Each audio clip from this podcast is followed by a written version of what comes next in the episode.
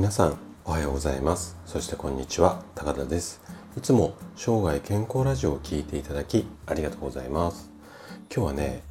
がんの患者さんに共通するある特徴こんなお話をしていきたいなというふうに思っています。あの先日ですねちょっとこうある大学病院の先生、まあ、お医者さんですね。お医者さんと話をしていてがんの患者さんに関するちょっとね衝撃的な事実を知ったんですね。でその聞いた話本当かなと思っていろいろちょっと私なりに調べてみると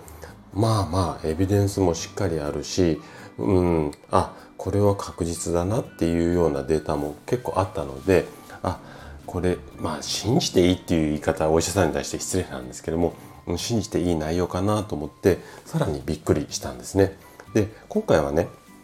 がんの患者さんは〇〇をする人が少ない、まあ、こんなテーマでがんを予防していきたいよというあなたに向けてお話をしていきたいなというふうに思います。で今日も2つのことをお話しします。まず1つ目体を温めることとがんの関係ですね。で2つ目はヒートショックプロテインとはまあ、こんな話をしていきたいというふうに思います。で今日もできるだけこう専門用語を使わずに分かりやすく話をするつもりなんですけどももし疑問質問などありましたらお気軽にコメントいただければというふうに思います。じゃあね早速本題の方に入っていきましょう。まず1つ目の体を温めることとがんの関係これについて話をしていきたいなというふうに思います。でがんの、まあ、いわゆるがん細胞とあと温度ですねこの2つにはね大きな、まあ、相関関係っていうか大きな関係があるんですよ。でどういったことかっていうと、まあ、あるデータでこの関係が強いですよっていうのが証明されるんですけれども、まあ、どんなデータかっていうと湯船に浸かる習慣がある人要は毎日入浴あの湯船に浸かる習慣ですね湯船に浸かる人の方がシャワーで済ませる人よりも圧倒的にがんの発症率が少ないんですよ。で細かいデータはちょっと今回割愛しますけれどもいろんな研究機関で、えっと、この辺の数字っていうのが出ていますのでこれはもう紛れもない事実なんですよね。でなんでこういった原因原因っていうかあの結果が出るかっていうと実はねがん細胞っていうのは温度が43度を超えると死滅するまあこういった性質っていうか、うん、あの特徴があるんですよね。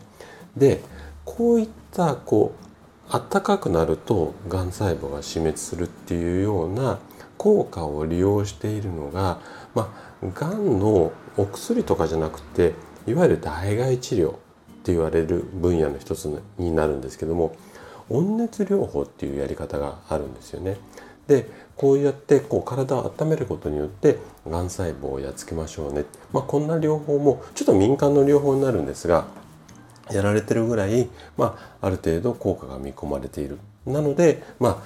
あ、うんと、がん、がんと、えっと、温度っていうのが関係あるんじゃないのかなっていうふうに思います。で、この温熱療法なんですけども、その効果はね、あの医療でも医療の業界でも認められていてっていうわけではないんですがヒートショックプロテインなんていうふうに名前もついて、まあ、その効果っていうのはあのある程度こう認知されているんですよね。じゃあこのヒートショックプロテインってちょっと聞いたことある方ってほとんどいらっしゃらないと思うのでこの辺りの内容について2つ目のテーマで深掘りをしていきたいなというふうに思います。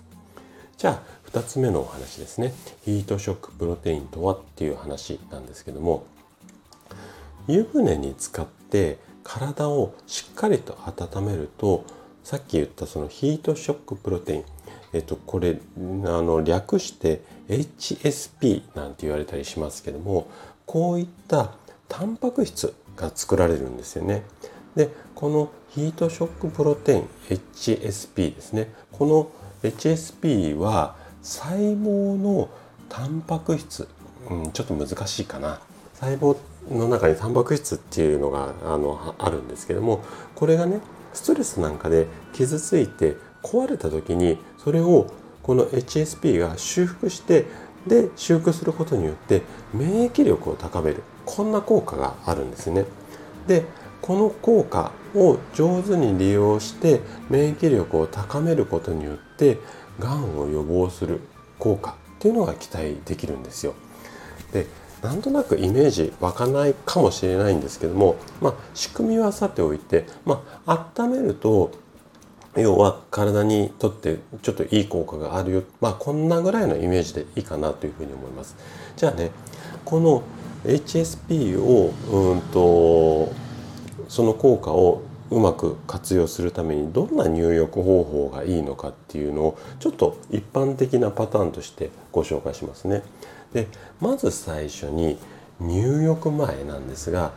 コップ1杯のお水を飲んで水分をしっかり補給をしてください。まあ、1杯に限らず2杯飲める方は2杯でもいいんですけどもとにかく体とか喉がカラカラな状態でお風呂に入らないようにしましょうっていうことですね。で入り方なんですけども基本はあくまで基本なんですけども40度の湯船に20分ぐらいを目安に浸かるようにしてみてください。そうすると体の中がかなり温まって先ほどの HSP が作られやすいというふうに言われています。でちょっとこうこうご高齢の方だったりとかあとは持病がある方っていうのはなかなか長く浸かることって難しいと思うのでこういった方に関しては半身浴でまあ40度から42度のお湯に20分から30分ぐらい。でこの辺りはちょっとご自身のこう体の状態に合わせてやっていただければいいかなというふうに思います。でねここがポイントなんですけども入浴後にあごめんなさいね発音が悪い入浴の後入浴後。入浴の後に体温がちゃんと上がっているっていうことを確認してもらいたいんですね。でお風呂上がった後直後に体温計で体温を測ってもらいたいんですけどもその時にじゃあ何度ぐらいまで上がればいいのっていうと大体ね37度ぐらいまで、うん、あの直後で OK です。えっと、ちょっと冷めてから測ってしまうと体温はぐっと下がってきますのでお風呂出た直後ですよねここで測って37度台ぐらいまで来ていれば体が温まってる証拠なので、まあ、こういった入り方をあの目安にしていただければいいかなというふうに思います。でこんな入浴方法を毎日毎日こうコツコツコツコツ続けることで免疫力体が温まってね免疫力の向上っていうのが期待できるんですよね。なのであのご興味あるっていうか、まあ、今からいろんなことを予防していきたいよっていう方はこんな入浴方法も参考にしていただければいいかなというふうに思います。はい。ということで今回はがん患者さんに共通する、まあ、ある特徴っていうことについてお話をさせていただきました。最後まで聞いていただいたあなたがですね体を温める効果これを正しく知ることで確実に健康に近づくことができます。人生100年時代この長寿の時代をですね楽しく過ごすためには健康はとっても大切になります。